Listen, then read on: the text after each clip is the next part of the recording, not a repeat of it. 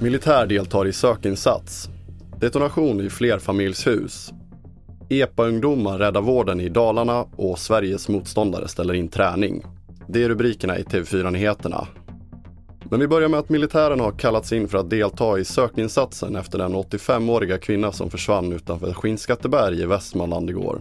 Kvinnan ringde själv till polisen igår kväll och uppgav att hon var blöt och hade ramlat i skogen, men efter det har man inte kunnat få tag på henne.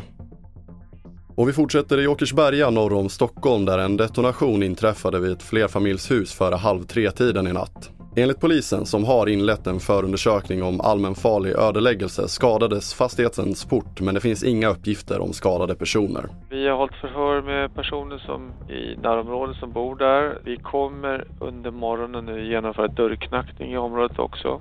Vi ska också inhämta filmmaterial från övervakningskameror. Nationella bombskyddet har varit på plats eh, och nu har vi även tekniker där som kommer göra en brottsplatsundersökning från ta reda på vad det är som är det, som har detonerat och eh, om det finns andra spår som kan hjälpa oss i utredningsarbetet.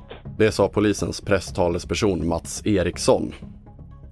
Och vidare till Dalarna där EPA-ungdomar hjälper till i hemtjänsten för att täcka upp för personalbristen. I flera Dalakommuner har det varit svårt att hitta vikarier under sommaren och i Malung-Sälen har man valt att rikta in sig på ungdomar med EPA-traktorer som fått avlasta personalen med bland annat städning och handling. Och förutom själva transporten så hoppas man även att detta ska väcka ett intresse för vårdyrket hos ungdomarna.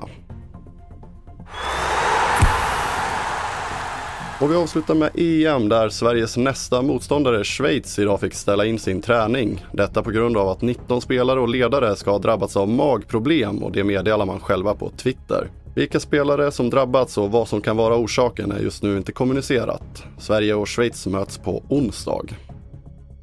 Fler nyheter hittar du på tv4.se. Jag heter André Metenen Persson.